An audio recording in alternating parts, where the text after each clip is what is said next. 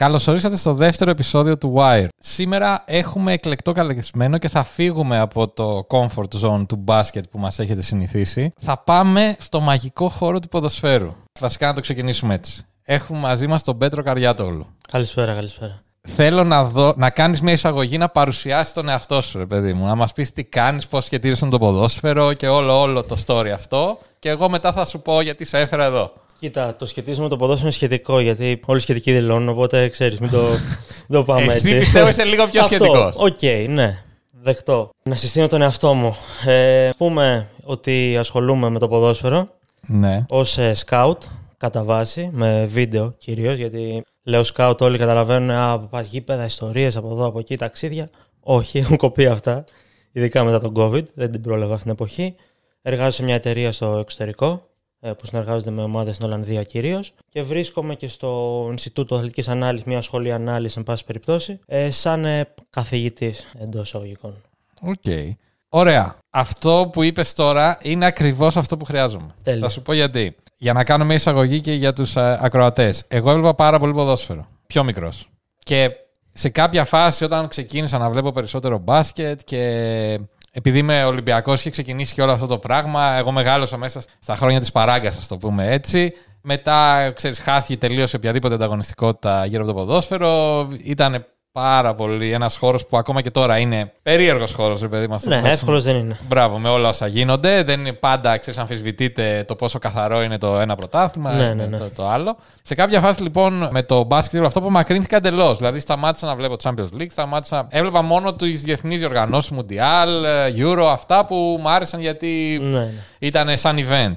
Και εδώ και κάποια χρόνια, επειδή άκουγα πάρα πολλά podcast στην Αμερική, το έχουμε συζητήσει και στο Second Bake. Στην Αμερική, ρε παιδί μου, που έχουν όλα τα σπορ, βλέπεις ότι κα- πολλοί δημοσιογράφοι ή σχολιαστές ή οτιδήποτε podcast κλπ. πολλές φορές φεύγουν από το main sport, ας πούμε, και μιλάνε για κάτι άλλο που το βλέπουν, το γουστάρουν κλπ. Και εκεί λοιπόν είχα ξεκινήσει και σκεφτόμουν ότι ρε φίλε, έχω στερηθεί τη χαρά που μου έδινε το ποδόσφαιρο. Οπότε κάπως ψηλό έχω ξεκινήσει να ξαναβλέπω. Και από τότε που έβλεπα έχει αλλάξει πάρα πολύ το άθλημα, έχω την αίσθηση. Τελείω. Οπότε, επειδή εμείς μέσα από το podcast, από το Second Bake, προσπαθούμε να έχουμε μια αναλυτική μεριά, με, ματιά συγγνώμη, στα πράγματα, θέλω κάποιον άνθρωπο, και εσείς αυτός ο άνθρωπος, να με καθοδηγήσει στο πώς πρέπει να βλέπω το ποδόσφαιρο. Ωραία, καταρχήν, επειδή μίλησε για τα αμερικανικά σπορ, να πούμε ότι στο ποδόσφαιρο, το ποδόσφαιρο είναι ευρωπαϊκό κεντρικό. Α το πούμε έτσι, δεν είναι όπως είναι στην Αμερική. Το ποδόσφαιρο δεν έχει αλλάξει στην Ευρώπη εξαιτία των analytics όπως σε μεγάλο βαθμό έχει γίνει στην Αμερική. Baseball, ε, και το μπάσκετ πια, Ναι, τα ναι. τρίποντα τσακώνεστε, Ναι. mid-range και τέτοια. Σωστά. Ε, στην Ευρώπη δεν έχει γίνει αυτό. Στην Ευρώπη τα analytics είναι, γιατί συνήθως όταν μιλάμε και για ανάλυση, οι περισσότεροι καταλαβαίνουν ότι πια ότι μιλάμε για analytics. Η ανάλυση δεν συμπεριλαμβάνει απλά. Τα analytics συμπεριλαμβάνονται στον κλάδο Είναι της ανάλυσης εργαλείο. και τα, τα data κτλ. Που περισσότερο όταν μιλάμε για ανάλυση στο ποδόσφαιρο, μιλάμε για εντακτική κατά βάση. Έτσι. Οπότε στην Ευρώπη ε, μπορούμε να πούμε ότι το ποδόσφαιρο που βλέπουμε σήμερα διαμορφώθηκε σε πολύ μεγάλο βαθμό από την. ε, Ας μην πάμε πίσω στον Κρόιφ και τα λοιπά, ας πάμε πιο σύγχρονα. Ας πάμε στην Μπαρσελόνα και το Guardiola. Έτσι. Οπότε και σήμερα στο ποδόσφαιρο, πολλές φορές άμα βλέπεις ένα μάτς, είναι σαν να βλέπεις πολλά γιατί. Γιατί υπάρχει σε μεγάλο βαθμό μια τακτική ομογενοποίηση. Πολλές ομάδες παίζουν με τον ίδιο τρόπο πια. Κακά αντίγραφα έχουν γίνει πια από της ουσίας και επειδή έχει λειτουργήσει πολύ επεκτατικά η τακτική, α, αυτοί κάνανε αυτό, οπότε θα το πάρουμε και εμείς από την Ισπανία, θα το κάνουμε στην Ελλάδα, θα το κάνουμε στη Ρουμανία, θα το κάνουμε στη. Δεν ξέρω τι να πω. Ναι. Μην ε, λέω συνέχεια χώρες. Τώρα, η ερώτησή σου πώς να βλέπεις ποδόσφαιρο; Πρώτη απάντηση είναι μην κοιτάς την μπάλα. Οκ. Έτσι. Αυτό Ε, είναι πολύ σημαντικό που λες, γιατί το συζητούσαμε τις προάλλες με κάποιους εκλεκτούς φίλους που βλέπουν πάρα πολύ μπάσκετ και πάρα πολύ ποδόσφαιρο. Το Δημήτρη τον Καραμάνη και το Δημήτρη τον Χρυσικό δηλαδή. Οκ. και αυτό που λέγαμε είναι ότι στο μπάσκετ, ας πούμε, είναι κάτι πολύ σημαντικό και αυτό στο μπάσκετ. Να μην, να μην κοιτάς την μπάλα. Είναι, δηλαδή να βλέπεις τις κινήσεις των άλλων 9 παικτών στο παρκέ. Ή 8 αν βάζουμε και αυτόν που μαρκάρει. Πόσο μάλλον όταν αυτή είναι 21 μετά. Ακριβώς. Αυτό στο ποδόσφαιρο χάνεσαι. Αυτό το πράγμα. Τα analytics, ας πούμε, στο μπάσκετ σε βοηθάνε κάπως να εξισορροπείς αυτό το κενό. Ότι αυτό που βλέπω με τα μάτια μου, με αυτό που γίνεται σε κάποιες φάσεις και δεν μπορώ να το αντιληφθώ πόσο αποτελεσματικός, ας πούμε, ένας παίκτης, στο ποδόσφαιρο είναι αυτό που είπες και εσύ. Δηλαδή, στο μπάσκετ, στο NHL, στο NFL, στο baseball, όλα αυτά, το κέντρο των αποφάσεων, των εξελίξεων και όλα αυτά είναι η Αμερική. Στο ποδόσφαιρο είναι η Ευρώπη. Ναι, και στην Ευρώπη, αλλά ήρθαν οι Αμερικανοί πια. Ήρθαν και, και- έχουν, το, έχουν διαμορφώσει όχι τόσο το ποδόσφαιρο σαν ποδόσφαιρο, έχουν διαμορφώσει τον τρόπο που λειτουργούν οι ομάδες, ας πούμε, σε το front office επίπεδο, ας πούμε. Οκ. Έτσι. Εξήγησέ το μου λίγο. Να σε πάω λίγο πιο πριν σε αυτό που Ναι. είπες. Η γοητεία των analytics και πια και στο ποδόσφαιρο, γιατί και εγώ με αυτόν τον τρόπο ξεκίνησα ας πούμε, να ασχολούμαι πιο αναλυτικά με το ποδόσφαιρο, μέσα στο analytics, είναι ότι κάνουν σύνθετα πράγματα και πράγματα τα οποία δεν καταλαβαίνεις, τα κάνουν ένα συν ένα. Οκ. Στο κάνουν εύκολο και βγάζουν νόημα. Δεν είναι ότι δεν βγάζουν, απλά πάντα είναι σημαντικό το, το πλαίσιο. Έτσι. Παράδειγμα, το main thing στο ποδόσφαιρο analytics, ποια είναι πιο mainstream, δεν, δεν πάει. Τα expected goals, ok. Ναι. Πε- Εξήγησέ το μου λίγο αυτό. Έχω... Τι είναι πρακτικά τα expected Τι είναι goals; τα expected goal. Μας Τα ακούνε expected άνθρωποι που να μην goals. το ξέρουν. Ναι, Αν μετράνε και επί της πιθανότατα δεν το ουσίας. ξέρουν. Ναι, ναι, ναι. Τη μέση ποιότητα μιας τελικής προσπάθειας. Δηλαδή, παίρνουμε κάθε τελική προσπάθεια, ξεκινάμε με την υπόθεση ότι δεν είναι όλες τελικές ίδιες. Οκ. Μία τελική έξω από την περιοχή δεν είναι ίδια με τελική από τα όρια της μικρής περιοχής. Σωστό. Έτσι. Οπότε μετράμε τις πιθανότητες που έχει κάθε τελική να γίνει γκολ με βάση διάφορες μεταβλητές. Είναι σημαντικό αυτό και μεγάλο, κρατάμε έναν αστερίσκο στους μεταβλητές. Θα επανέλθω. Π.χ.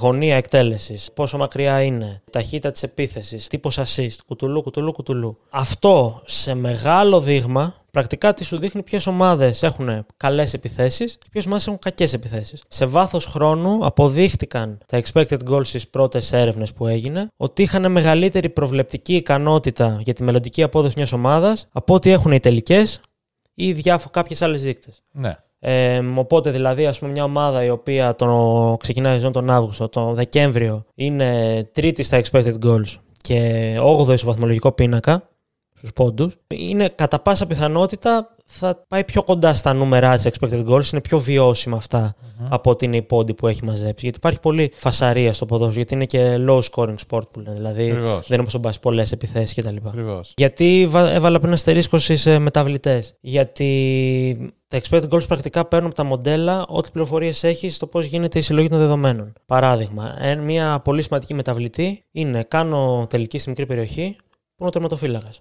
Μπορεί να είναι ένα παράλληλο γύρισμα και ο τερματοφύλακας να μην είναι στο οπτικό μου πεδίο στο τέρμα, Αχα. οπότε στο τέρμα και ένα τέρμα που λέμε. Μπορεί σε άλλη τελική με τις ίδιες πληροφορίες και τον ίδιο τύπο assist να είναι μπροστά μου ακριβώς. Τα πρώτα μοντέλα δεν είχαν πληροφορίες για τον τερματοφύλακα. Οπότε ναι, μεν δουλεύανε σε ένα μεγάλο βαθμό, αλλά υπήρχαν πολλά ελαττώματα. Άλλο ελάττωμα μπορεί η θέση του αμυντικού. Άλλο να σουτάρω εκτός περιοχής και να έχω τέσσερις αμυντικούς μπροστά μου. Και άλλο ολομόναχος. Παράδειγμα γι' αυτό είναι η Μπένλι όταν έκανε τη χρονιά στην Premier League που βγήκε 7η, 7η νομίζω, ναι. Που στα μοντέλα στα expected goals, στα πρώτα τα αφελή ας πούμε, ήταν πολύ χαμηλά οριακά για υποβιβασμό. Και λέγανε πω πω, τυχεροί, κολόφαρδοι, το ένα το άλλο. Τώρα ακόμα και άνθρωποι οι οποίοι ασχολούσαν και πολύ με τα ε, analytics. Αλλά με επόμενα μοντέλα, εμφάν... η Μπέρνλι ήταν πολύ ψηλά, δεν ήταν για 7η, αλλά ήταν για 10η. Που είχαν πληροφορίες για την τοποθεσία του αμυντικού ακριβώς μπροστά από την μπάλα. Που αυτοί τι κάνανε, του κάνανε, τους κάνανε επιθέσεις αντίπαλοι, αλλά είχαν πολλούς αμυντικούς από την μπάλα. Στα σούτ τα οποία τους κάνανε. Οκ.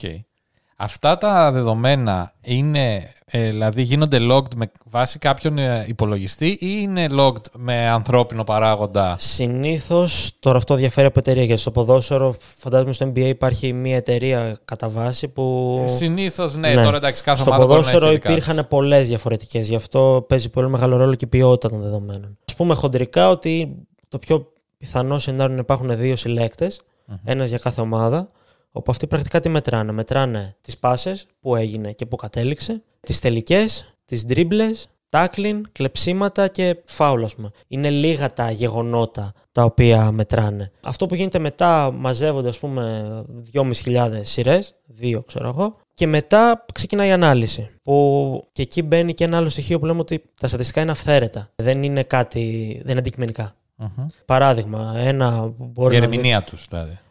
Και τα metrics τα ίδια. Α, οκ. Παράδειγμα, στο ποδόσφαιρο μπορεί να δεις κάπου να υπάρχει προωθητικές πάσες ή προωθητικά κουβαλήματα μπάλας. Τι σημαίνει προωθητικές πάσες; Δεν ξέρω τι θα μου πεις, γι' αυτό σε φέρα. Κατάλαβες. μπορεί, μπορεί για μένα μια προωθητική πάσα να είναι που απλά έχει κατεύθυνση προς τα μπροστά. ΟΚ. Για άλλον μπορεί να είναι πάσα που έχει 10 μέτρα απόσταση. Ναι, αλλά είναι ίδιο 10 μέτρα στην άμυνα με, ε, να ξεκινάει πάσα με το να ξεκινάει πάσα έξω στην περιοχή. Okay. Οπότε μετά πάνε οι ορισμοί, οι οποίοι είναι ξεκάθαρα αυθαίρετοι και μπορεί να διαφέρουν και από οργανισμό σε οργανισμό στο πώς μπορεί να το χρησιμοποιήσεις. Αυτό που βλέπουμε εμείς περισσότερο είναι πω η μεγαλύτερη κολοσσία, ας πούμε, η όπτα, έχει ορίσει ένα πράγμα η όπτα που δουλεύει στις περισσότερες περιπτώσεις και απλά να παράγουμε αυτό. Που για τα media είναι OK αυτό να το χρησιμοποιήσει, απλά να ξέρεις πρώτον τους περιορισμούς και δεύτερον σε club setting είναι τελείως διαφορετικός ο τρόπος που θα προσεγγίσεις τα, τα δεδομένα. Αυτά όλα τώρα που λέμε, από ό,τι καταλαβαίνω, έχουν να κάνουν με την επίθεση. Δηλαδή το, τα expected goals, ας πούμε, είναι κάτι το οποίο ε, έχει να κάνει με τη λειτουργία της επίθεσης. Καλά το λες. Το 95% των ε, analytics προσανατολίζουν τη λειτουργία της επίθεσης. Okay. Γιατί; Στο ποδόσφαιρο, γιατί; Η άμυνα γίνεται χωρίς την μπάλα. Τα δεδομένα στο ποδόσφαιρο είναι η μπάλα. Όταν σου μίλησα τώρα για 2.000 γεγονότα, αναφέρονται μόνο γεγονότα στην μπάλα. Οι άλλοι 21 παίχτες, ή μάλλον 20, γιατί πολλές φορές με μια τρίμπλα μετράει και τον αμυντικό τι κάνει. Σωστά. Ε, είναι agnostic τα μοντέλα από τη ουσία. Το η συλλογή, όχι τα μοντέλα. Είναι πολύ ενδιαφέρον αυτό γιατί ας πούμε και στο μπάσκετ, στο NBA, αυτό που βγαίνει το consensus ας πούμε των ε, analytics είναι ότι στην επίθεση μπορούμε να προβλέψουμε και να αναλύσουμε πολύ πιο εύκολα. Και τα metrics που έχουμε στην άμυνα δεν είναι τόσο ασφαλή και πολλές φορές αναλόγως με αυτό που είπες και εσύ το πώς ερμηνεύονται τα στατιστικά ανά εταιρεία ή ανά metric Ακριβώς. μπορεί να γίνονται πάρα πολύ να βγαίνουν συμπεράσματα που να ευνοούν ας πούμε τους παίκτες που παίρνουν rebound ξέρω εγώ. Και κάποιον που μπορεί να μπλοκάρει τον, ναι, τον, τον, blockout, το δικό του να μην τον βοηθάει τόσο πολύ να ανεβαίνει στο metric αυτό. Οπότε η ομάδα πρακτικά δηλαδή οι ομάδες που έρχονται σε εσάς και σας ζητάνε δεδομένα θα ζητάνε δεδομένα για να δουν ας πούμε, πώς επηρεάζεται η επιθετική τους λειτουργία. Πάμε πίσω στα expected goals. Ωραία. Πρακτικά όπως expected goals μετά είναι τι κάνει επίθεση. Πρακτικά με το αντιστρέψεις. Μπράβο. Είναι και τι δέχομαι. Σωστό. Που εκεί είναι αντίστοιχα που μπορείς να προβληθείς και σε, να το πάμε σε front office επίπεδο. Σε, από σημείο 0 τελείως. Έχω μια ομάδα, έχει τόσα expected goals και τόσα expected goals κατά. Μέσα από αυτό, σε σύγκριση μετά και με το μέσο όρο της λίγα και την κατάταξή σου κτλ., μπορείς να δεις σε γενικό πλάνο πού είναι η μεγαλύτερη μου αδυναμία. Τι πρέπει να βελτιώσω την επόμενη χρονιά. Παράδειγμα, μπορεί να μην είναι καλή η άμυνά σου. Π.χ. ας πάμε στο ελληνικό πρωτάθλημα, Ολυμπιακός πέρσι. Και συνεχίζουμε τη φετινή σεζόν. Ξέρω ότι, δε, ότι δέχομαι πολλές τελικές και υψηλής ποιότητας. Απλά μετά πρέπει να πάει και σε πρακτικό επίπεδο αυτό. Δηλαδή, OK, έχουμε δύο ομάδες οι οποίες δέχονται, ας πούμε, και οι δύο ένα expected goal ένα παιχνίδι είναι οι ίδιες τελικές που δέχονται όσον αφορά τον τρόπο τον οποίο εκδηλώθηκαν. Και εκεί, εκεί μετά πάμε και στη διδακτική ανάλυση. Το τι σε πρακτικό επίπεδο, γιατί όλοι οι προβληματισμοί αυτοί πρέπει να μεταφραστούν σε προπονητικές μονάδες. Μπορεί, επειδή δεν είναι όπως στο μπάσκετ, γιατί ας κάνω τον παραλληλισμό γιατί ταιριάζει. Στο μπάσκετ πρακτικά έχουμε μία ομάδα κάνει επίθεση, η άλλη ομάδα κάνει άμυνα. Όλοι έχουν τον ίδιο αριθμό κατοχών σε μεγάλο βαθμό. Έτσι. Στο ποδόσφαιρο πρακτικά το παιχνίδι ορίζεται σε τακτικό επίπεδο στο πάμε είναι οι τέσσερις φάσεις του παιχνιδιού. Φάση επίθεσης, φάση άμυνας, θετική μετάβαση και αμυντική μετάβαση. Αμυντική μετάβαση είναι πώς αντιδράω όταν χάνω την μπάλα και η θετική μετάβαση είναι τι κάνω όταν κερδίζω την μπάλα από την άμυνα. Πρακτικά αυτό είναι τέσσερα κουτάκια, αλλά επί της δεν λειτουργούν σαν κουτάκια, λειτουργεί σαν κύκλος. Και έχουμε να κάνουμε τον επιθετικό κύκλο που είναι η φάση επίθεσης και η αμυντική μετάβαση, τι κάνω όταν χάνω την μπάλα, και η φάση άμυνας που είναι η, και ο αμυντικός κύκλος που είναι η φάση άμυνας και η επιθετική μετάβαση. Οι ομάδες πια έτσι όπως έχει γίνει το ποδόσφαιρο παίζουν σε κύκλους. Παράδειγμα, ο Manchester City παίζει συνέχεια στον επιθετικό κύκλο. Συνέχεια. Σε το μεγαλύτερο ποσό του παιχνιδιού. Θα τη δεις. Να παίζει με την μπάλα και θα τη δίνεις να χάνει την μπάλα και να κυνηγάνε και να την κερδίζει αμέσως. Ξανά. Αυτό Οπότε, που παλιά μας δείχνανε το ποσοστό κατοχής. Ακριβώς, ακριβώς. Μπράβο, το απαρχαιωμένο αυτό. Ναι. Οπότε, παράδειγμα, μια ομάδα που παίζει ποδόσφαιρο κυριαρχίας και είναι ψηλά τα expected goals κατά της, το πιο πιθανό σενάριο, παράδειγμα, ο Ολυμπιακός φέτος, είναι ότι τις τελικές του δεν είναι, έχει πρόβλημα η άμυνα σαν αμυντική οργάνωση, φάση άμυνας που λέμε. Σε μεγάλο βαθμό είναι το τι κάνει όταν χάνει την μπάλα. Δηλαδή, οι περισσότερες επιθέσει που δέχεται είναι στην κόντρα επίθεση. Χάνει την μπάλα, αφήνει πολλούς χώρους έτσι όπως παίζει. Οπότε είναι αυτό το πρόβλημα που πρέπει να λύσει. Δεν είναι η λειτουργία της άμυνας mm-hmm. σαν άμυνα, το πώς αμήνω με χαμηλά, το παραποτροπαράδοτο και τα λοιπά. ΟΚ. Okay. Άρα, πέραν τα expected goals που λες έχουν φτάσει μέχρι και σε μένα που πλέον ήμουνα σε, σε μια φάση άσχετος. Τι άλλα έχουμε, που, τι, άλλες, τι άλλα key στατιστικά, τι άλλα key ας πούμε metrics που πρέπει να προσέχουμε ως, εντάξει, σίγουρα και οι ομάδες και ως ένα βαθμό και εμείς που παρακολουθούμε το ποδόσφαιρο. Κοίτα, να το, για να το πάμε σε επίπεδο ομάδων, αυτό διαφέρει τελείως από κλαμπ σε κλαμπ. Γιατί είναι τελείως διαφορετικό η αγωνιστική σου φιλοσοφία. Μμμ. Ε, όσο και αν μιλήσεις πριν για τακτική ομογενοποίηση, κάθε ομάδα okay, έχει σε ένα μεγάλο βαθμό διαφορετικές προτεραιότητες. Μια ομάδα που έχει στην κορυφή του πίνακα θέλει να παίζει ποδόσφαιρο κυριαρχίας. Μμμ. Οπότε τι μπορεί να κοιτάμε εκεί; Μπορούμε να δούμε τα expected goals. Μιλάμε τώρα για. Να το ξεκαθαρίσω αυτό, για τα στατιστικά που μπορούν να εφαρμοστούν και σε μεγάλη κλίμακα. Γιατί, οκ, στα πέντε μεγάλα πρωταθλήματα που έχουν και πιο προχωρημένη και συλλογή δεδομένων, τα tracking data που λέμε, που είναι αυτό που είπαμε πριν, ότι πού είναι ο κάθε παίκτης κάθε στιγμή, έχουν τελείως άλλα metrics. Αλλά το θέμα είναι τι μπορεί να κάνουν όλος ο κόσμος, έτσι. Expected goals, βασικό. Τελικές. Μετράει και ο όγκος τελικών, έτσι. Και με τα expected goals και τις τελικές, τι μπορείς να βγάλεις μετά, το μέσο όρο της τελικής. Δηλαδή, αν έχω 0,08 παράδειγμα μέσο όρο τελικής, σημαίνει ότι κάνω τελικές χαμηλής ποιότητας. Συνήθως ο μέσος όρος είναι γύρω στο 0,10 σχεδόν σε όλα τα πρωταθλήματα. Αν έχω 0,12 μέσο όρο τελικής, σημαίνει ότι μπορεί να έχω μεγαλύτερη υπομονή και να βρίσκω καλύτερης ποιότητας τελικές. Οπότε αυτά τα τρία πάνε μαζί. Ένα άλλο μπορεί να είναι πάσει ανακατοχή. Έχω, είχα τόσες κατοχές ένα παιχνίδι και είχα τόσες συνολικές πάσες. Οπότε μια ομάδα που έχει μέσο όρο, για να τα βάλουμε λίγο σε context, 5 πάσει ανακατοχή είναι πολύ ψηλό νούμερο. Και παίζει ρόλο και για την Ελλάδα. Παράδειγμα, Παναθυναϊκό, επί Γιωβάνοβιτς το εκτόξευσε αυτό το νούμερο στις πάσει ανακατοχή. Και είναι ενδεικτικό και της ε, φιλοσοφίας του. Μπορεί να μην ήταν ψηλά στην ε, παραγωγικότητα, στα expected goals, τουλάχιστον στην αρχή, στην πρώτη χρονιά, αλλά στα νούμερα που είχαν να κάνουν με την κατοχή του ήταν elite από day one σχεδόν. Ενέργεια στην περιοχή. Άλλο. Και ας πάμε και στην άμυνα, για να το γυρίσουμε λίγο. Στην άμυνα ένα βασικό είναι το PPDA.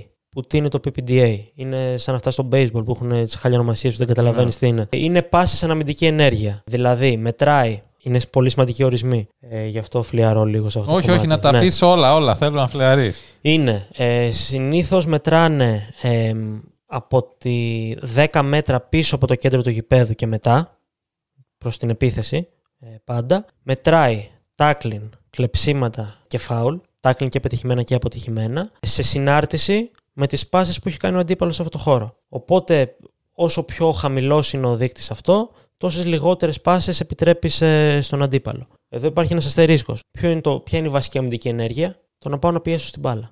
Χωρίς να έχω κάποιο action, χωρίς να κάνω tackling απαραίτητα. Αυτό οι πρώτες εταιρείες δεδομένων δεν το μετράγανε. Οπότε και εκεί βλέπουμε ότι υπάρχει ένα ελάττωμα στη συλλογή δεδομένων για να μετρήσουμε την αμυντική δραστηριότητα. Αυτό δεν φαινόταν τόσο στις ομάδες, αλλά περισσότερο στους παίχτες, για να πάμε στο recruitment. Ε, παράδειγμα, ο Φιρμίνο ε, στη Hoffenheim, η αμυντική του δραστηριότητα δεν αναδεικνυόταν τόσο πολύ όταν μέτραγες τα tackling και τα κλειψίματα κτλ. Αλλά όταν έβαζε τις πιέσεις στο δείγμα, ήταν από 18ο, ξέρω εγώ, στην τύχη λέω, πήγαινε πρώτος. Μμμ. Οπότε βλέπουμε και εκεί ότι είναι πολύ σημαντική η πρώτη ύλη στα δεδομένα και το τι μπαίνει μέσα. Ανάλογα με το τι μπαίνει, τόσο καλύτερο βγαίνει προς τα έξω το αποτέλεσμα. Σε αυτά όλα τα στατιστικά, το ευρύ κοινό δεν έχει access, σωστά; Το ευρύ κοινό για τη Super League όχι. Για τα πέντε μεγάλα πρωταθλήματα και κάποια άλλα. Τα πέντε μεγάλα είναι Αγγλία, Γερμανία. Αγγλία, Γερμανία, Γαλλία, Ιταλία, Ισπανία. Οκ. Ε, για αυτά πια η Opta στο site της έχει... Τα ανε- ανεβάζει κάποια πράγματα από αυτά. Οκ. Απλά έχω αυτή την αίσθηση ότι ρε παιδί μου στο μπάσκετ, ας πούμε, ήμασταν από την αρχή εξοικειωμένοι με περισσότερα στατιστικά. Στο ποδόσφαιρο αυτό νομίζω το βγάλαμε στην πορεία λίγο. Ναι, γιατί είναι και πιο δύσκολο το σπορ. Ναι. Πιο δύσκολο το σπορ. Να το όχι ως μετρήσεις. την- να το μετρήσεις. Δεν, Ναι. μετριέται. δεν μετριέται εύκολα. Ακόμα δεν μετριέται. Δηλαδή, όσο μεγάλη και αν είναι η ανάπτυξη, πολλά πράγματα δεν μετριούνται. Παράδειγμα για την άμυνα. Και σήμερα η... στο ποδόσφαιρο 2023, το πώς πιέζει μια ομάδα, όχι απαραίτητα σε ψηλά μέτρα, ακόμα και σε χαμηλότερα και ο προσανατολισμό κτλ., είναι η νούμερο ένα τακτική καινοτομία, ας πούμε. Αυτό δεν μετριέται με δεδομένα. Πολύ δύσκολο να μετριέται με δεδομένα, ή τουλάχιστον δεν μετριέται σε, για το κοινό και σε μεγάλη κλίματα. Τώρα το τι κάνουν ε, οι κορυφαίες ομάδες του πλανήτη ε, δεν μας αφορούν. Ναι. Γιατί okay, και περισσότερα λεφτά έχουν και access σε δεδομένα απίστευτα. Οκ. Δεν αφορούν τον κόσμο τόσο πολύ και Δεν αρχίζει κάπως ο κόσμος τώρα και στο ποδόσφαιρο. Δηλαδή, εγώ θυμάμαι αυτό που έλεγα πριν. Όταν έβλεπα εγώ ποδόσφαιρο, ας πούμε, το πότε, 2005, ας πούμε 2010, εκεί ξέρεις που ήμασταν καλοί ακόμα Ναι. τότε. Μας δείχνανε κατοχή, ποιος είχε τη μεγαλύτερη κατοχή, πόσα χιλιόμετρα τρέ- τρέξαν οι Α, παίκτες. άλλη μαλακία αυτή. Ναι. ναι, δηλαδή, ξέρεις, κάποια πράγματα που τότε τα μετρούσαμε, τώρα ρε παιδί μου, κάπως βλέπεις ότι ακόμα. Έχω... Μπε- Μπαίνουν σε μια σειρά. Μπράβο. Μπαίνουν μια ναι. σειρά. Και, και αρχίζει και ο κόσμος και το Ακριβώς αντιλαμβάνεται μπαίνει λίγο. και ο κόσμος. Απλά πια επειδή μπαίνει σε μια σειρά και οκ, το βλέπει ακόμα και το. Α μην το πάω έτσι. Το βλέπουν όλοι ότι γίνεται έτσι και λένε Α, γιατί να μπορώ να το κάνω κι εγώ. Ναι. Και χωρίς επάρκεια. Οπότε. Οι ομάδες εννοείς τώρα ή οι αναλυτές; Όχι, να το πάμε στα media πια. Οκ. Και στον απλό κόσμο. Ωραία, ναι, στα Ε, media. Μπράβο, εκεί οπότε ήθελα να σου πω. πια και επειδή βλέπουν ότι τσιμπάει και ο κόσμος, γιατί ο κόσμος γουστάρει νούμερα, γιατί και καλά κάνει, γιατί κάνει το σύνθετο, το κάνει πάρα πολύ απλό. Έτσι. Σωστά. Και σου δίνει Ε, και μία ακόμα, Ακόμα πηγή. και παλιά ε, είχες τις κάρτες, ρε παιδί μου, και έβλεπες πόντους και τέτοια. Ναι. Τι θέλω να πω τώρα; Έλεγες ότι τα media ας πούμε, Ναι, αρχίζουν και το ωραία. παίρνουν αυτό λίγο. Οπότε πια μεγάλη από, αμη- από το media, ας μην αναφέρω τέτοιο, Ναι. Βλέπεις πια να το εκμεταλλεύονται αυτό και να το μετατρέπουν σε καταναλωτικό προϊόν, προϊόν εντελώς. Ναι. Χωρίς να ξέρουν πώς να χρησιμοποιήσουν και να μην τους νοιάζει κιόλας. ναι. Δηλαδή δεν Εννοείς θέλουν να, ότι το πώς, δεν θέλουν να τι, τι εκμεταλλεύσουν το δεδομένα κοινό. βγαίνουν. Θέλουν κλικ, οπότε κάνω ένα άρθρο, παίρνω κάποια data γιατί έχω λεφτά, οπότε έχω πρόσβαση. Μμμ. Γιατί από εκεί ξεκινά πάντα. Πια, σε μεγάλο βαθμό δυστυχώς ανάλυση κάνει ποιο έχει λεφτά. Σωστά. Έτσι. Έχουν πρόσβαση, οπότε δίνω στους πέντε τέτοιους μου στους τέτοιους, να γράψουν ένα άρθρο που δεν μου γράφουν και κάτι από την ουσία. Απλά παίρνουν αυτό που λέει η πλατφόρμα, το γράφουν με λέξεις αντί για τον πίνακα και οκ, έχουμε ένα καταναλωτικό προϊόν, ένα άρθρο για τον κόσμο που δεν έχει ουσία, δεν έχει ανάλυση μέσα, δεν έχει ψυχή Ναι. αυτό το πράγμα.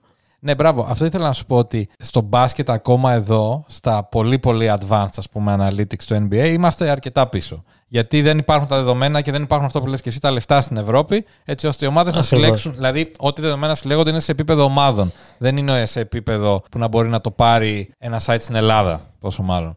Οπότε σε αυτό βλέπεις, ας πούμε, να χρησιμοποιούνται κάποιοι όροι, κυρίως από αναλυτές που δεν είναι στα mainstream media, ας πούμε. Από αναλυτές που είναι είτε σε podcast, είτε. Τώρα ευλογάω λίγο τα γένια μας. Αλλά τέλος πάντων, θέλω να πω ότι δεν βγαίνει κάποια ουσία πολλές φορές όταν διαβάζεις. Όλα αυτά τα metrics είναι αυτό που είπες πριν. Πρέπει να τα διαβάζεις και να τα Και μετρά. να τα βάλεις σε μια σειρά. Μπράβο. Να ξέρεις ότι αυτό, ας πούμε, ευνο- ότι, αν γίνεται, ότι αυτό φτάνει μέχρι ένα σημείο. Και το σημαντικό ότι είναι ορισμοί να ξέρεις τι είναι αυτό που. Α να εξηγήσεις και πώς έχει δημιουργηθεί αυτό το πράγμα. Γιατί είπαμε, είναι αυθαίρετα τα νούμερα. Ναι. Δεν υπάρχει το αντικειμενική ανάλυση κτλ. Δεν υπάρχουν. Γιατί πια έχουμε φτάσει στο σημείο ότι με το πώς έχουν διαδοθεί τα δεδομένα σε όλα τα αθλήματα, να είναι επί της ουσίας η νέα αυθεντία πια τα data. Που και να μην την αμφισβητεί κανείς για, για ποιο λόγο. Ότι α, το λένε τα νούμερα, οπότε αυτό είναι σωστό.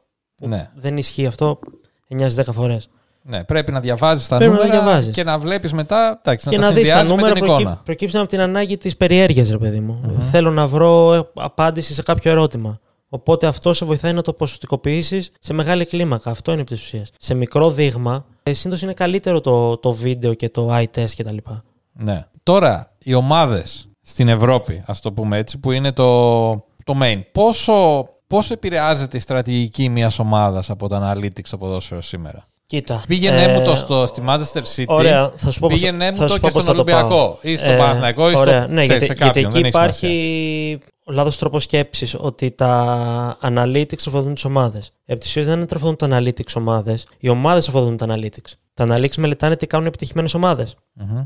Οπότε βλέποντας αυτό, παράδειγμα, η, ένα trend ας πούμε, στο ποδόσφαιρο πια που μπορεί να το βάλεις και στους κύκλους της προπονητικής, όσο προπονούν πιο evidence-based προπόνηση, που θέλω να ξέρω τι κάνω και γιατί το κάνω. Παράδειγμα, δεν κάνω σέντρα ε, 35 μέτρα έξω από την περιοχή που κάνανε παλιά, γιατί έχω δει και μου το λένε πια και τα νούμερα ότι δεν είναι optimal τρόπος επίθεσης. Αξίζει περισσότερο να χαλάσω εντός αγωγικών 5 επιθέσεις προκειμένου να φέρω την μπάλα προς την τελική γραμμή, να κάνω το cutback, το παράλληλο γύρισμα προς τα πίσω και να δημιουργήσω μια τελική ψηλής ποιότητας, το να κάνω μια σέντρα από 35 μέτρα μακριά. Αυτό δεν το ανακάλυψαν ξαφνικά τα data. Δηλαδή, ο Guardiola που το έκανε αυτό στην Barcelona και τη Manchester City, δεν του είπε ο αναλυτής πήγαινε εκεί την μπάλα. Μμμ. Δηλαδή τα analytics ακολουθούν τι κάνουν οι επιτυχημένες ομάδες και οι επιτυχημένοι προπονητές και επειδή το μετράνε πια και ξέρουν ότι αυτό δουλεύει περισσότερο, το μεταφέρουν σε μια μεγάλη κλίμακα και σταδιακά το ακολουθούν και οι υπόλοιποι. Αυτό είναι όμως που λες ότι. Δηλαδή ο Γκουαρδιόλα το βρήκε αυτό, είτε ξέρω εγώ με την εμπειρία του, τη γνώση του, την. ε, Πώς το Ναι. λένε, το, το, το genius Και του. το ξέρω ταλέντο εγώ. των παιχτών, έτσι. Μπράβο, ναι. Δηλαδή, Είτε- ακόμα και στο, σε προπονητική να στο πάω. Έπα πρόσθετα μια διάλεξη του Μπιέλσα που έδειχνε τη, κάποια πράγματα για την προπονητική του μεθοδολογία. Εκεί έλεγε ότι οι προπονήσεις μου δεν προέκυψαν από το μυαλό μου. Προέκυψαν επειδή μελέτησα τι κάνουν οι πιο πετυχημένοι παίχτε στον πλανήτη και έφτιαξα προπονήσεις σχεδιασμένες πάνω σε αυτό. Ναι. Οπότε, όπως οι παίκτες τροφοδοτούν στου προπονητές, μετά και οι προπονητές και οι ομάδες αυτοί τροφοδοτούν μετά τα data και τα analytics. Και φυσικά αυτό μετά περνάει στο ότι ναι, μεν ο Guardiola βρήκε αυτό το μοντέλο, αλλά αυτό το μοντέλο πλέον υποστηρίζεται μαθηματικά, οπότε πάμε να το Οπότε δούμε πια κι άλλο. το εφαρμόζουν όλοι. Προφανώς δεν υπάρχει ένα μοντέλο. Κάνε... α, ναι, σίγουρα δεν υπάρχει Ναι. ένα μοντέλο, δε- και γιατί πάντα παίζει το περιβάλλον, το περιβάλλον, η κουλτούρα και όλα αυτά. Και μιλάμε πια για τα analytics και στρατηγική, τι πώς έχουν επηρεάσει κτλ. Πάντα με έναν ευρωπαϊκοκεντρισμό και για τα πέντε μεγάλα πρωταθλήματα. Γιατί, οκ, παίζεις έτσι εσύ στην Premier League, στα τέλεια γήπεδα, χαλιά κτλ. Έλα Super League 2 στα χωράφια. Παίξε έτσι. Δηλαδή πρέπει να υπάρχει και ένας ρεαλισμός Σωστό. και το, να- το πού μπορούν να εφαρμοστούν αυτά τα πράγματα. Γίνεται το ποδόσφαιρο. Δηλαδή, αυτό που είπες πριν έχει μεγάλη βάση για τα αθλήματα της Αμερικής. Το baseball, ας πούμε, πλέον ένας μαθηματικός τύπος λύθηκε και άμα δεν παίξεις με τον τρόπο που λένε τα analytics, Ναι, ναι, ναι. δεν θα, δεν θα παίξεις καλά. Το μπάσκετ ε, είναι μια αγορά που ανεβοκατεβαίνει, αλλάζει ανά τα χρόνια και θεωρώ ότι δεν είναι τόσο. Είναι μεν πάρα πολύ dependent, ας πούμε, στα στατιστικά και στα analytics, αλλά όχι τόσο όσο θέλουμε να νομίζουμε ότι είναι. Το NFL πάλι επίσης έχει αλλάξει πάρα πολύ.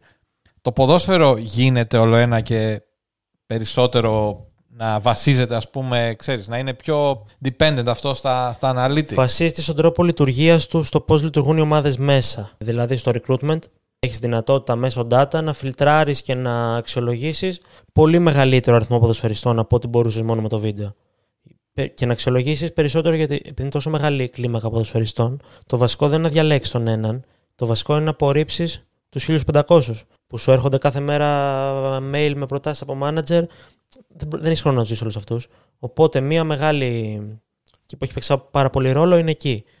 Δύο, ε, μπορεί να σε βοηθήσει στην καθημερινή λειτουργία στην ομάδα να έχεις τα, τα KPI σου, επειδή μου θες να ελέγξεις την πρόοδό σου, είτε σαν GM, ας πούμε, είτε και προπονητές μέσα. Και επίσης, μέσα στο αναλύσει έχει δυνατότητα να πες, παίζω εγώ με μια ομάδα την Κυριακή. Μπορώ να δω από τα overview, τα στατιστικά του- των παιχνιδιών αυτής της ομάδας, να δω πώς πήγανε σε μεγάλο βαθμό κάποια παιχνίδια, ώστε να διαλέξω και μετά, όταν θα δω το βίντεο, θα κάνω ανάλυση, να κόψω το βίντεο, να δείξω στους παίχτες, και ποιους αγώνες θα δω. Να μην χάσω χρόνο. Γιατί αυτό είναι πια σπουδαίο και όπως και στο NBA που παίζουν κάθε δύο μέρες, εγώ πια. Δεν έχεις χρόνο. Δεν μπορώ να δω 15 παιχνίδια του αντιπάλου. Θα προλάβω να δω 3-5 max. Πρέπει να δω τα σωστά παιχνίδια. Γιατί μπορεί και εκεί να είναι η διαφορά της νίκης ήττας, έτσι, στο τέλος. Πόσο είμαστε μέσα εμείς εδώ στην Ελλάδα σε αυτό το κομμάτι; Όταν λες εδώ στην Ελλάδα, εννοείς οι ομάδες. Ναι, Λίγο. Λίγο. Λίγο. Και ε, της ουσίας και το βλέπεις και στα media, να το καταλαβαίνεις από εκεί. Όταν μιλάμε για ποδόσφαιρο στην Ελλάδα, μιλάνε με για τις 4-5 μεγάλες ομάδες. Σωστά. Ε, Όλες οι υπόλοιπες είναι. λειτ- αντι- Δρούμε σαν να μην υπάρχουν, έτσι, δεν τις συζητάει κανείς. Μμμ. Οπότε, που δεν, είναι, δεν θα πρέπει να είναι έτσι πραγματικότητα, δεν είναι αυτό το ποδόσφαιρο στην Ελλάδα. Το ποδόσφαιρο στην Ελλάδα είναι το τι κάνει ο μέσος όρος. Μμμ. Ο μέσος όρος, ας μην το ανοίξουμε αυτό το Ναι, κεφάλαιο. ναι, ναι, ναι. Έτσι. Ε, Στις πέντε μεγάλες ομάδες είναι πίσω. Γίνονται κάποια πράγματα σε κάποιες, αλλά το θέμα δεν είναι και. Οκ, μπορεί να έχω δύο άτομα, δύο data analysts, ξέρω εγώ και τα λοιπά, και να έχω συνεργασίες με εταιρείες δεδομένων και τέτοια. Αλλά το θέμα είναι πόσο αυτά περνάνε μετά και στο decision making του συλλόγου. Δηλαδή πρέπει να υπάρχει μια ενιαία γραμμή στο σύλλογο που λειτουργεί με αυτά, όχι να μην δρά αποκλειστικά με τα data. Απλά Να τα είναι έτσι στο παίρνει, ποδόσφαιρο. ναι. Πρέπει να παίρνεις το 100% από κάθε πηγή πληροφορίας. Δεν μπορείς να απορρίψεις τίποτα.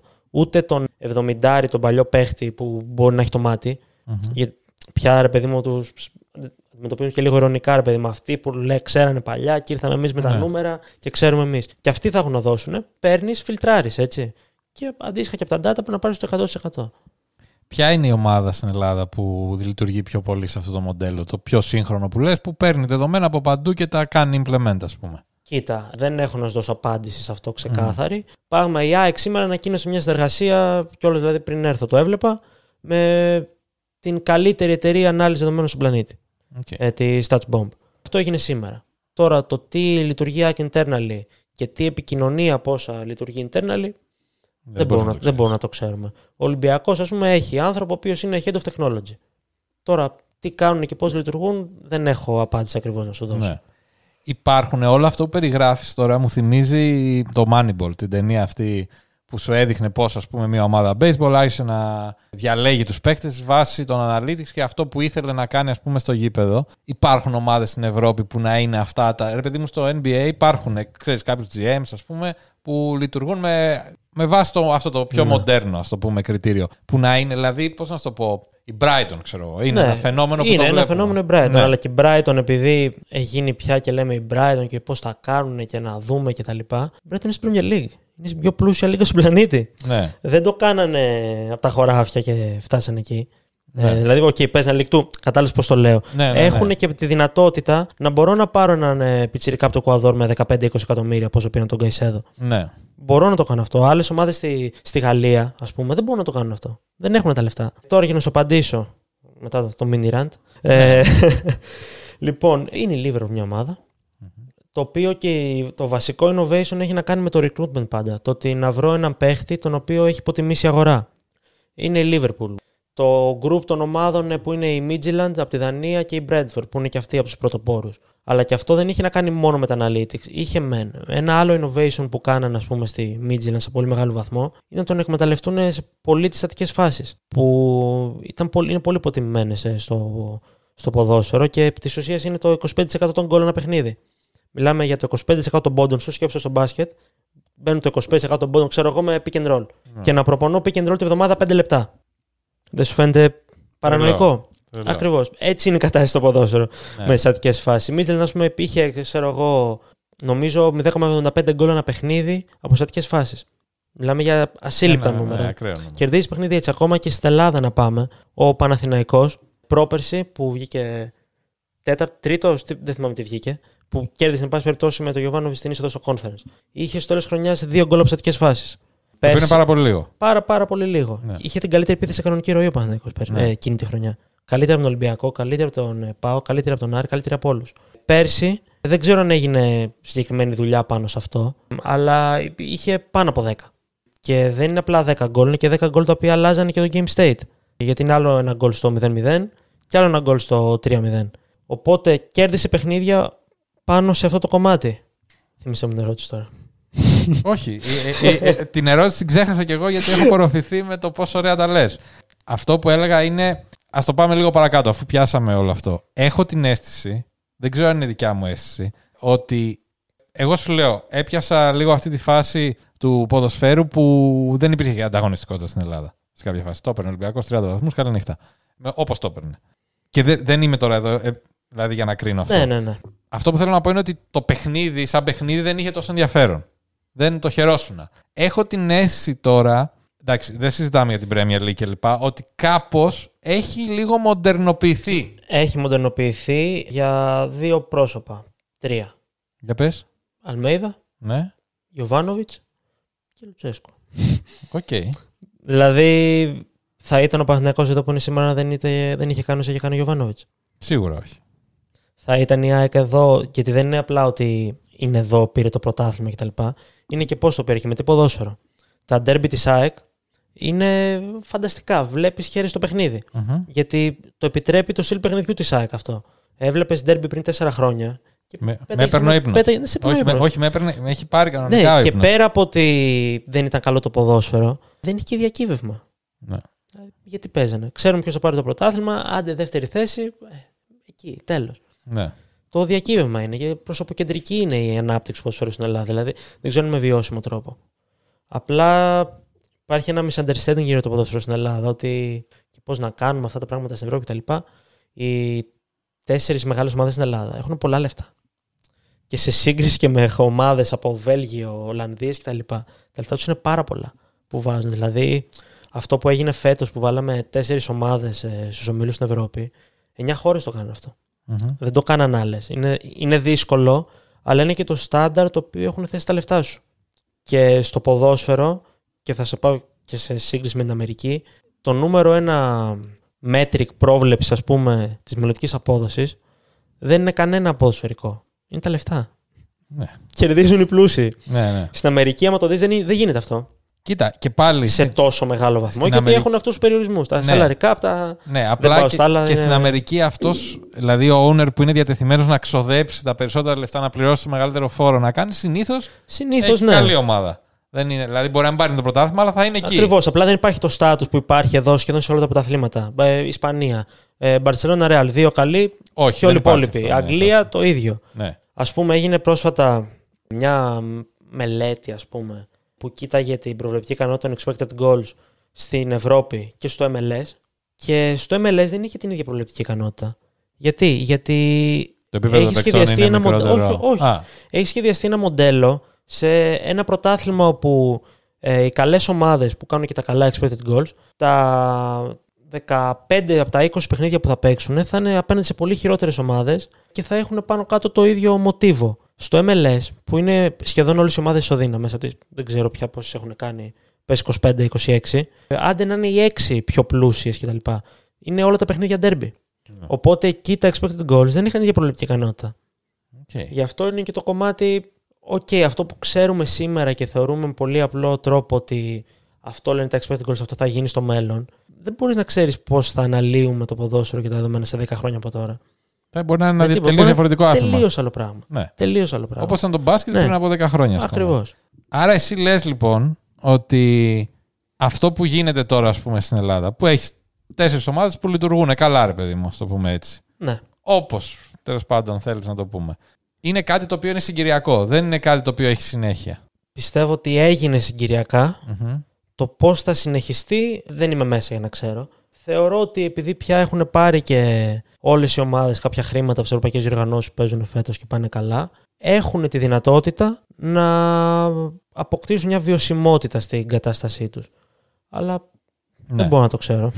Δεν βλέπουμε όμως... Γιατί μετά είναι και. πο- Παράδειγμα, ένα πρόβλημα στην Ελλάδα που γκρινιάζουν όλοι. Διώχνετε τους προπονητές, σαν μπουκάμισα τους αλλάζετε κτλ.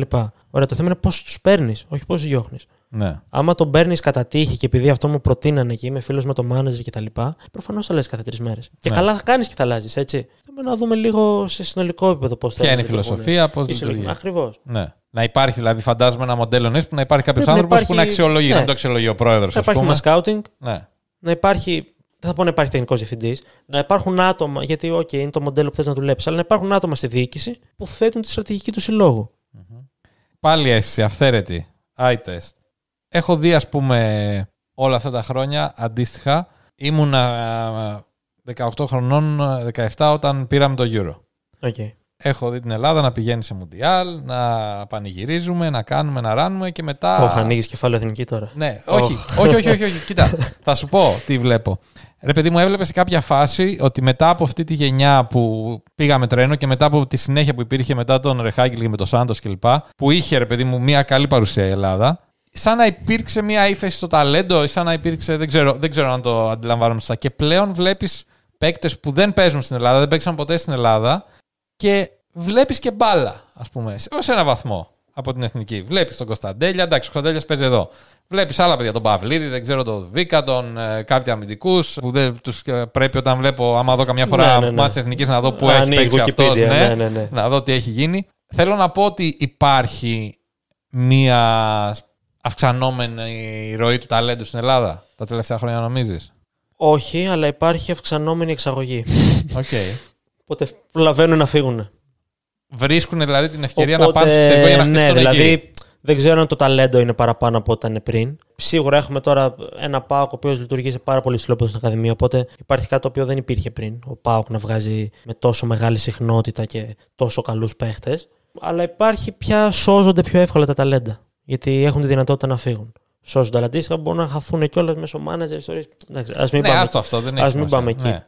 Εντάξει, τώρα το κεφάλαιο εθνική είναι πιο, πολύ πιο σύνθετο για άλλους λόγους. Το πώς λειτουργούσε μέσα Ναι, σαν ναι, το ομάδα. καταλαβαίνω. Μαζεύτηκε λίγο, έκανε ο Φανσχίπ την ανανέωση, οπότε έβα- έβαλε πολύ μικρούς παίχτες από πάρα πολύ νωρίς και έφτιαξε ένα γκρουπ παικτών.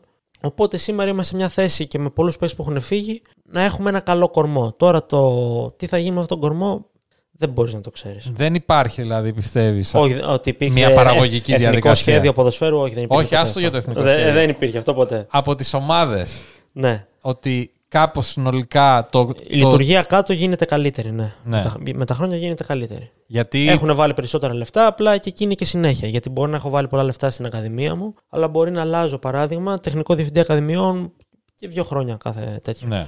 Και να αλλάζει τελείως η στρατηγική μου μέσα στο τι κάνω και πώς αναπτύσσω το ταλέντο. Οκ. Υπάρχει κάποια. Ε, Ρε παιδί μου, από αυτό που είπες, βλέπουν τους τέσσερις μεγάλους στην Ελλάδα. Το ποδόσφαιρο δεν είναι αυτό. Είναι πάρα πολύ σωστό αυτό. Είναι Αντίστοιχα, στο μπάσκετ το βλέπουμε, το πρωτάθλημά μας είναι πάρα πολύ Ακριβώς. υποτιμημένο. Δηλαδή, έγινε να λες είναι καλό το ελληνικό μπάσκετ επειδή ο Ολυμπιακός επάνε. Σωστά. είναι στην Ευρωλίγκα. σωστά Ακριβώς. Υπάρχει, υπάρχουν άνθρωποι στην Ελλάδα στο πιο κάτω επίπεδο που να μπορούν να κάνουν το άλμα. Υπάρχουν. ε, Έβλεπα, ας πούμε, στο Twitter σου, Ναι. γιατί το λέω αυτό. Είχες κάνει μια ωραιότατη ανάλυση, την οποία διάβαζα και προσπαθούσα να την καταλάβω. Όχι για, για ότι φταίει εσύ, η ανάλυση ήταν εξαιρετική. Ε, Δεν μαζεύεται, ε, δεν μαζεύεται. Εγώ, το, εγώ προσπαθούσα λίγο να εκμοντερνιστώ για τη δουλειά που γίνεται στο Πανσεραϊκό. Ωραία. Εμένα με ενδιαφέρουν αυτές οι ιστορίες πολύ γιατί θεωρώ ότι αν αρχίσεις. Είναι αυτό που έλεγες πριν. Πώς τα media εκπαιδε- δεν εκπαιδεύουν το κοινό. Άμα αρχίσεις και εκπαιδεύεις ανθρώπους που βλέπουν ποδόσφαιρο στις Σέρες, στην Καλαμάτα, στο, στην Κέρκυρα, δεν ξέρω κι εγώ τι, κάπως Ναι. αρχίζει και δουλεύει η φάση. Και είναι και τι πουλάς. Άμα εγώ σου βρω λόγο να δεις το Πανεσαιραϊκό Λαμία, σου δείξω πέντε πράγματα που έχουν ενδιαφέρον και κοίταξε αυτά, μπορεί και, και εσύ να κάτσεις να το δεις κάποια στιγμή αυτό το παιχνίδι. Ναι. Όχι όπως τώρα που δεν ξέρεις τους παίκτες, δεν ξέρεις ομάδες, δεν ξέρεις τι κάνουν, δεν ξέρεις για ποιον παίζουν. Δεν ξέρεις τίποτα. Θύμισε μου πάλι την ερώτηση. Η ερώτηση ήταν αν υπάρχουν άτομα προπονητές, ας πούμε, Ναι. ή ομάδες Ε, που είναι έτοιμες να κάνουν ένα άλμα. Δε- Να μην υπάρχουν Άτο- τα λεφτά ακόμα από πίσω. Άτομα υπάρχουν, ε, σίγουρα. Το θέμα είναι αν θα τους αφήσεις και θα τους δώσεις χώρο να γίνει αυτό. Συνήθως, ας πούμε, στο εξωτερικό, ποιος είναι ο χώρος για να δειχτούν οι άνθρωποι και ταλέντα; Πες β' εθνική κατηγορία. Μμμ. Υπάρχει β' εθνική κατηγορία στην Ελλάδα; Δεν έχω ιδέα. Ναι. ναι. Άρα, οπότε πρέπει να, άμα, πρέπει να φτιαχτεί πρώτα αυτό το κομμάτι κάτω για να έχουν και οι άνθρωποι αυτή τη δυνατότητα να πάρουν ε, πρακτική εμπειρία και να έχουν και έναν σημαντικό χώρο να δείξουν τη δουλειά τους. Παράδειγμα, υπάρχουν προπονητές πολύ πιο καταρτισμένοι Α και Β τοπικό από ότι προπονητές Β και Γ εθνική. Απλά ε, λειτουργεί έτσι το σύστημα. Δεν θέλω να πω κλίκα, αλλά λειτουργεί έτσι το σύστημα από ότι που δεν υπάρχουν τα pathways για να αναδειχθούν αυτοί και να έχουν και την απαραίτητη εμπιστοσύνη για να δείξουν τη δουλειά τους και το χρόνο. Okay. Άνθρωποι υπάρχουν, αυτό είναι δεδομένο. Και άμα δεν υπάρχουν, φέρνεις απ' έξω. Δηλαδή, οκ, φέρνεις και εκπαιδεύεις. Και εκπαιδεύεις και τους δικούς σου μετά. Πολύ σωστό. Ποια είναι έτσι η δική σου, η, η- τα προσωπικά τα που λένε, ας πούμε, αυτά, αυτή τη στιγμή που αν έπρεπε να διαλέξεις τρεις ομάδες, τρεις προπονητές. Από την Ελλάδα. Ελλάδα, Ευρω, Ευρώπη, ό,τι θέλεις. Κοίτα, Ευρώπη παρακολουθώ πολύ λιγότερο. Θα σου πω για ποιο λόγο. Γιατί είναι τόσο μεγάλη η ροή πληροφοριών που στα Twitter, στα site και τα λοιπά που μπορείς πλέον να κάτσεις να διαβάσεις για ένα παιχνίδι και τα λοιπά και βλέπεις τόσε αναλύσεις καταρτισμό που είναι σαν να τα έχω δει. Δηλαδή Ναι. δεν προσφέρει κάποια έξτρα εμπειρία. Ενώ το ελληνικό πρωτάθλημα ακριβώς επειδή δεν υπάρχει καλό επίπεδο ανάλυσης και συζήτηση πάνω σε αυτό, με εντριγκάρει περισσότερο να το δω για να εξετάσω και τη δική μου, τη δική μου ικανότητα να αναλύω και να επεξεργάζομαι πληροφορίες. Που λένε τώρα. Κοίτα, φέτος είναι σε μια κατάσταση στο πρωτάθλημα που μου αρέσει να βλέπω όλες τις ομάδες πάνω. Ε, κάθε ομάδα έχει ένα ξεχωριστό λόγο να τη δεις. Ο Πάοκ ε, έχει τα πιτσιρίκια. Μμμ. Τα πιτσιρίκια. Είναι λάθος να μείνει, να μείνει αυτός ο Πάοκ τον δούμε για του πιτσιρικάδε. Έχει έναν προπονητή ο οποίος έχει. Μπορεί να είναι ο πιο σταθερός προπονητή στην Ελλάδα όσον αφορά τις ιδέες του. Έχει εντάξει και πια αστήρευτο ταλέντο μεσοεπιθετικά, ειδικά έχει βάλει πια παίχτες, π.χ. η τριάδα Τάισον Κωνσταντέλια Ζίβκοβιτ. Είναι αυτό που του λείπε πέρσι και τις προηγούμενες χρονιές μπορεί να κερδίσει το παιχνίδι σε μια στιγμή. Το πρόβλημα του Πάουκ τα προηγούμενα χρόνια, πέρσι και πρόπερσι περισσότερο, μου έδινε την αίσθηση ότι πρέπει να βάλω το τέλειο γκολ. Δηλαδή, έβλεπες στα γκολ του σε πολλά σημεία ότι εκεί ήταν πολύ οργανωμένες επιθέσεις, από πίσω να πάμε να φτάσουμε οργανωμένες στην περιοχή κτλ. Φέτος έχει την ικανότητα να, γίνει, να κερδίσει και πιο Άγγλοι, ρε παιδί μου. Αυτό που Να λέω σου- εγώ, να σου πάρε πω το έτσι. τρίποδο στα Ναι, 19 ακριβώς. δευτερόλεπτα, ρε παιδί μου. Ακριβώς. Έχει την ικανότητα να, Κουμπούνα να το. πάρει ο Τάισον την μπάλα στο κέντρο, να κουβαλήσει 15 μέτρα και να σου πάρει το μάτς έτσι. Ο Ολυμπιακός έχει το μεγαλύτερο επιθετικό ταλέντο στην Ελλάδα. Εντάξει, είναι πρωτόγνωρο το ταλέντο που έχει και οι παίχτε κερδίζουν τα παιχνίδια. Μας αρέσει πολύ να έχουμε την εικόνα του ο στρατηγός, ο Γκουαρδιόλα, τι έκανε στο τελικό και πώς τους κέρδισε κτλ. Αλλά οι παίχτε κερδίζουν τα παιχνίδια και σε όλα τα σπορ έτσι. Και ο Ολυμπιακός έχει Πάντα αυτό είναι. ένα μοντέλο φέτος, ας πούμε, που υπάρχει ένας τεχνικός διευθυντής που από ό,τι έχω διαβάσει τουλάχιστον. Εγώ αστείευα με τους φίλους μου και λέω, τον λέω καθηγητή. Αυτό.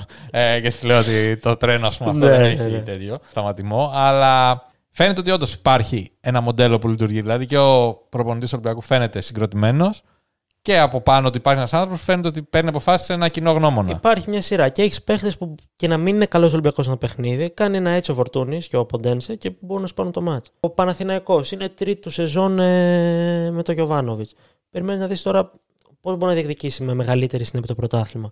Παναθηναϊκός το καλοκαίρι, ας πούμε, και αυτό είναι το πιο ενδιαφέρον, έκανε μεταγραφές οι οποίες δεν του προσέθεσαν για μένα μεγαλύτερη ποικιλία στο παιχνίδι του, αλλά προσέθεσε παίχτες οι οποίοι αν παίζω ένα στυλ και το παίζω για 7, τώρα μπορώ να το παίξω για 8,5.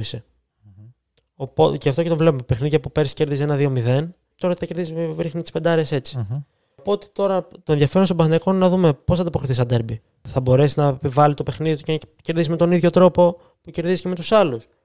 Και η ΑΕΚ Εντάξει, ο Αλμέιδα είναι ένα podcast μόνος του. Γιατί έχει φέρει ένα ποδόσφαιρο το οποίο είναι μοναδικό, όχι για το ελληνικό επίπεδο, είναι μοναδικό σε ευρωπαϊκό επίπεδο όσον αφορά. Παίζει ένα ποδόσφαιρο το οποίο έχει απορριφθεί σε μεγάλο βαθμό. Είναι τουλάχιστον τα προηγούμενα χρόνια στην Ευρώπη το να μαρκάρεις παίκτη με παίκτη. Είναι υπεραπλούστευση το παίκτη με παίκτη. Δηλαδή, άμα σε ακούσει Αλμέιδα να πεις παίζω παίκτη με παίκτη θα σε κυνηγήσει. Mm-hmm. Κυνηγήσει δημοσιογράφους στην Αμερική. Γι' αυτό. Αλλά ο τρόπος που πιέζει πρακτικά βάζει τελείως διαφορετικούς προσανατολισμούς με αυτούς που βάζουν οι άλλες ομάδες που πιέζουν. Δηλαδή, μπορεί να πιέζει ψηλά και ο Ολυμπιακός και ο Παθηναϊκό, αλλά με τελείως διαφορετικό προσανατολισμό στο μαρκάρι με σχέση με την ΑΕΚ. Γι' αυτό και βλέπεις τους αντιπάλους να λένε: OK, δεν προσπαθήσω καν να παίξω από πίσω απέναντί σου. Είναι ανέφικτο. Δεν, δεν το ξέρουν να το αντιμετωπίζω. Mm-hmm. Πρέπει να προπονηθείς τελείως αυτά που κάνεις απέναντι. Να σου κάνω και προσωμείω μπασχετική. Το πώς επιτεθεί απέναντι σε ζώνη τελείως διαφορετικό πώς θα επιτεθεί σε man Έτσι. Ε, το ίδιο και στο ποδόσφαιρο σε μεγάλο βαθμό. Απλά στο ποδόσφαιρο φαντάζομαι ότι αυτό που λες είναι το μοντέλο του Αλμέιδα δεν είναι το ομογενοποιημένο μοντέλο που υπάρχει αυτή τη στιγμή. Όχι. Ε, Επίσης παίζει και ένα πολύ άμεσο παιχνίδι και ακόμα και στην επίθεσή του. Άμα το δεις πολλές φορές παίζει με πολύ βάθος και πολύ πλάτος. Κέντρο δεν υπάρχει. Δεν θα βάλει τις μπάλες να πάρει το εξάρι κεντρικά και να παίξουν τσουκου τσουκου τσουκου. τσουκου. Και όπως λέει και ο φίλος μου ο Δημήτρης ο Καραμάνης, όταν παίρνει την μπάλα, ε, βλέπεις του αμυντικούς να κοιτάνε ψηλά ναι. που είναι ο Λιβάι. Ναι, ακριβώς. Ναι. Ε, και εκεί έχει προσαρμοστεί κιόλας ο ίδιος. Γιατί έχει υπάρξει ένας Λιβάι ο οποίος. OK. Okay, και υπάρχει και ο Άμραμπατ, ο οποίος είναι και αυτό πολύ ιδιαίτερο, μα το προσέξει τα παιχνίδια. Ότι πώς, ε, παίζει μπροστά από τους αμυντικούς. Mm-hmm. Ε, παίζει μεγάλη ΑΕΚ και ο Άμραμπατ βάζει τον κώλο και τους βάζει όλους και τους παίρνει τρία μέτρα ναι, πίσω. Ναι, ναι, ναι. Οπότε στις προηγούμενες ομάδες έπαιζε πολύ περισσότερο από πίσω συνδυαστικά. Τώρα δεν χρειάζεται να το κάνει. Mm-hmm. Έχει δείξει ευελιξία. Οπότε η απάντησή μου όχι, δεν έχω που λένε. OK. Okay. Μια χαρά. Μπορείς να κόψεις όλο το προηγούμενο και να πεις αυτό. Ωραία. Επιστρέφω στην αρχική ερώτηση, κλείνοντας σιγά σιγά. Πώς πρέπει να βλέπω ποδόσφαιρο και αυτό τι το λέω. Μας έχεις δώσει μια πάρα πολύ ωραία εικόνα. Τουλάχιστον Εμένα μου αρέσουν πάρα πολύ τα στατιστικά και θεωρώ ότι πρέπει να συνδυάζεις αυτό που λες και εσύ, την εικόνα που βλέπεις με τα στατιστικά, γιατί κάποια πράγματα που σου γλυ... Δηλαδή στα blind spots και των δύο, μόνο με τη συνδυασμένη εικόνα έχεις αυτό που πρέπει να βλέπεις. Πού μπορεί ο μέσος, ας πούμε, Έλληνας άσχετος σαν εμένα, να ενημερώνεται γι' αυτό; Εντάξει, στην Ελλάδα έχουμε αυτό το επίπεδο των media που έχουμε τώρα. Είναι μια τεράστια ναι, κουβέντα γιατί υπάρχει αυτό και πώς υπάρχει. Προσωπικά δεν θεωρώ ότι... Δηλαδή ναι, σίγουρα κάποιοι άνθρωποι έχουν όλα αυτά τις αγκυλώσει με τις ομάδες και το ένα και το άλλο που τους ε, επιβάλλει αυτό που γράφουν. Υπάρχουν ε, και. Εντάξει, από την άλλη πρέπει να δούμε και πόσα λεφτά παίρνουν αυτοί οι άνθρωποι που δουλεύουν στις συνθήκες, με τι πίεση και το ένα και το άλλο. Τέλος πάντων, αυτό είναι μια άλλη κουβέντα. Εγώ που θέλω να ενημερώνομαι, να ακούω, να βλέπω τέτοιο, πού μπορώ να το κάνω αυτό. Με... Δηλαδή πέραν από τη σελίδα στο Twitter, παιδί μου. Κοίτα, για το ευρωπαϊκό ποδόσφαιρο υπάρχουν άπειρες πηγές πια. Το νούμερο ένα για μένα όσον αφορά όχι μόνο την ποιότητα της ανάλυσης, αλλά και στο πώς μπορεί να εξηγήσει ένα πολύ σύνθετο concept με πάρα πολύ απλά λόγια και με εικόνα κτλ. Είναι το Tifo στο YouTube, το, το IRL κυρίως το κανάλι, το Tifo το κανονικό κάνει πιο content ε, storytelling, ας πούμε, ενώ το άλλο πάει, εμβαθύνει πιο πολύ σε τακτικά σημεία. Τώρα, έχει γίνει και το εξής φαινόμενο πια, που, γιατί πάλι είναι και στο πώς λειτουργούν τα media. Ενώ πριν πέντε χρόνια υπήρχε πολύ ψηλό επίπεδο blogger ξένων, ε, είτε για τακτική είτε και για analytics κτλ. Πια όλοι αυτοί είτε έχουν απορροφηθεί από ομάδες, είτε τους έχουν απορροφήσει και τα media. Οπότε δεν υπάρχει τόσο πολύ ελεύθερο περιεχόμενο. Γιατί και στο πάω και με το The Athletic έχει εξαιρετικό περιεχόμενο ποδοσφαιρικό, elite επίπεδο. Έτσι, σε επίπεδο ανάλυσης πέρα από το δημοσιογραφικό. Αλλά και αυτό είναι συνδρομητικό και δεν είναι φρικτά, δεν είναι φρικτά ναι, ναι, ακριβό, ναι, αλλά είναι. Ναι, Στο λέω γιατί δεν θέλω να πω πρέπει να πληρώσεις για να, για να βάλει κάτι καλό. Το τύφο είναι το νούμερο ένα και μπορείς, επειδή εξηγούν και καλά τον τρόπο σκέψης και το πώς οδηγούνται συμπεράσματα και σε πάνε ΑΒΓ, μπορείς αυτό το framework, ας πούμε, το πλαίσιο το οποίο βλέπεις πώς σκέφτονται, μπορείς και εσύ συνέχεια να το εφαρμόσεις ακόμα και στην ομάδα σου. Δηλαδή δεν είναι κάτι. Ωραία. Είναι, με έχεις ενθουσιάσει. δηλαδή, μου έχεις ε, ανάψει τη φλόγα του ποδοσφαίρου πολύ πιο ζωντανή μέσα μου. Θέλω για κλείσιμο ένα δύσκολο. Θέλω να μου Μην πει. μου πεις ποιος θα πάρει το πρωτάθλημα. Ε, ναι, ρε φίλε. Ε, όχι, εντάξει. Κάτσε, ρε φίλε. Ήρθαμε εδώ, κάναμε τώρα, τα είπαμε. Έχουμε δώσει όλα τα analytics. Εδώ στην αρχή της, στο Second Bake, το λέω γιατί έχουμε και το Δομήνικο δίπλα σε ρόλο ηχολήπτη σήμερα. Έχουμε ένα κλασικό επεισόδιο που κάνουμε στην αρχή της κάθε σεζόν που λέγεται Hot Takes. Ωραία, θα με ξανακαλέσεις. Θέλω και να θα μου σου πεις- πω στο επόμενο. δηλαδή. Θέλω να μου δώσεις ένα, ένα hot take ε, για το Champions League και ένα hot take για το ελληνικό πρωτάθλημα. Για το, για το ποιος θα πάρει το πρωτάθλημα. Δεν χρειάζεται να είναι τόσο hot, ρε παιδί μου. Αν πιστεύεις θα το πάρει η ΑΕΚ, ας πούμε, που είναι το φαβορή. Ε, ε, πες μου την ΑΕΚ. Είναι. Δεν ξέρω. Εσύ θα μου πεις, εσύ έχει τα δεδομένα. Hot take τώρα. Α Ω, μην είναι και τόσο hot. Α είναι και λίγο γκασπάτσο, ρε παιδί μου. Α είναι λίγο πιο κρύο. Δεν πειράζει. Θέλει σκέψη αυτό τώρα. Ναι. Θέλει σκέψη. Πες το μου έτσι. Αν έπρεπε να διαλέξεις δύο ομάδες που θα έλεγες, αν έπρεπε να πω, θα έλεγα αυτές. Δεν σημαίνει προφανώς ότι αυτές θα το πάρουν. Ε. Να πάρουν το πρωτάθλημα. Ναι, να πάρει το πρωτάθλημα και το Champions League θέλω. Το Champions League ρε, είναι πράγμα το οποίο. Είναι αστάθμητο. άλλο, σε... Ναι. άλλο πράγμα θα είναι σε τέσσερις μήνες η ομάδα. Σωστό, θα έχουν αλλάξει σωστό, προπονητές, σωστό. Θα έχουν κάνει Ναι, τέτοιο. Μόνος πω το Premier League. ναι. Hot, Ωραία. take, hot take. Ναι. Θα πέσουν τα μικρόφωνα. Για πες. City. Σωστός. Και Super League, ε, κοίτα. Να μείνει δεύτερη σεζόν χωρίς πρωτάθλημα Ολυμπιακός. Να το. Να το. Αυτό ήταν hot take. Μου άρεσε. Ωραία. Τέλεια. Κλείνοντας. Αρχικά σε ευχαριστώ πάρα πολύ που ήρθες. Εγώ ευχαριστώ. Είναι σίγουρα η πρώτη φορά και θα υπάρξουν κι άλλες, έτσι όπως το είδα. Θα σου στέλνω σίγουρα στο Twitter Εννοείται. μηνύματα για να ρωτάω. γιατί προ- προβλέπω ότι θα δω διάφορα πράγματα. Πού μπορούμε να σε ακολουθήσουμε, αν έχεις κάποια δουλειά που έχεις που ετοιμάζεις, θέλεις να δει κάποιος ή να... Ό,τι έχεις να πεις, πες το. Κοίτα, οπότε λέω ότι θα κάνω κάτι, το ξεκινάω και το αφήνω στη μέση όσα project θέλω να ξεκινήσω σε public επίπεδο. Οπότε δεν λέω κάτι. Άμα είναι να κάνω κάτι, θα το κάνω. Ρε, παιδί, Ωραία. και τέτοιο. Εντάξει, τώρα στο Twitter μπορεί να με βρείτε. Στο Πέτρος Χαριάτογλου, το όνομά μου. Δεν, δεν έχουμε τα σύνθετα τα περίεργα. Τέλεια. Αυτά. Βρείτε τον Πέτρο λοιπόν, ακολουθήστε τον. Σε ευχαριστώ πάρα πολύ Εγώ. και θα τα ξαναπούμε. Shake and bake! Does that feel good? Yeah, it rhymes. They're both verbs. Awesome.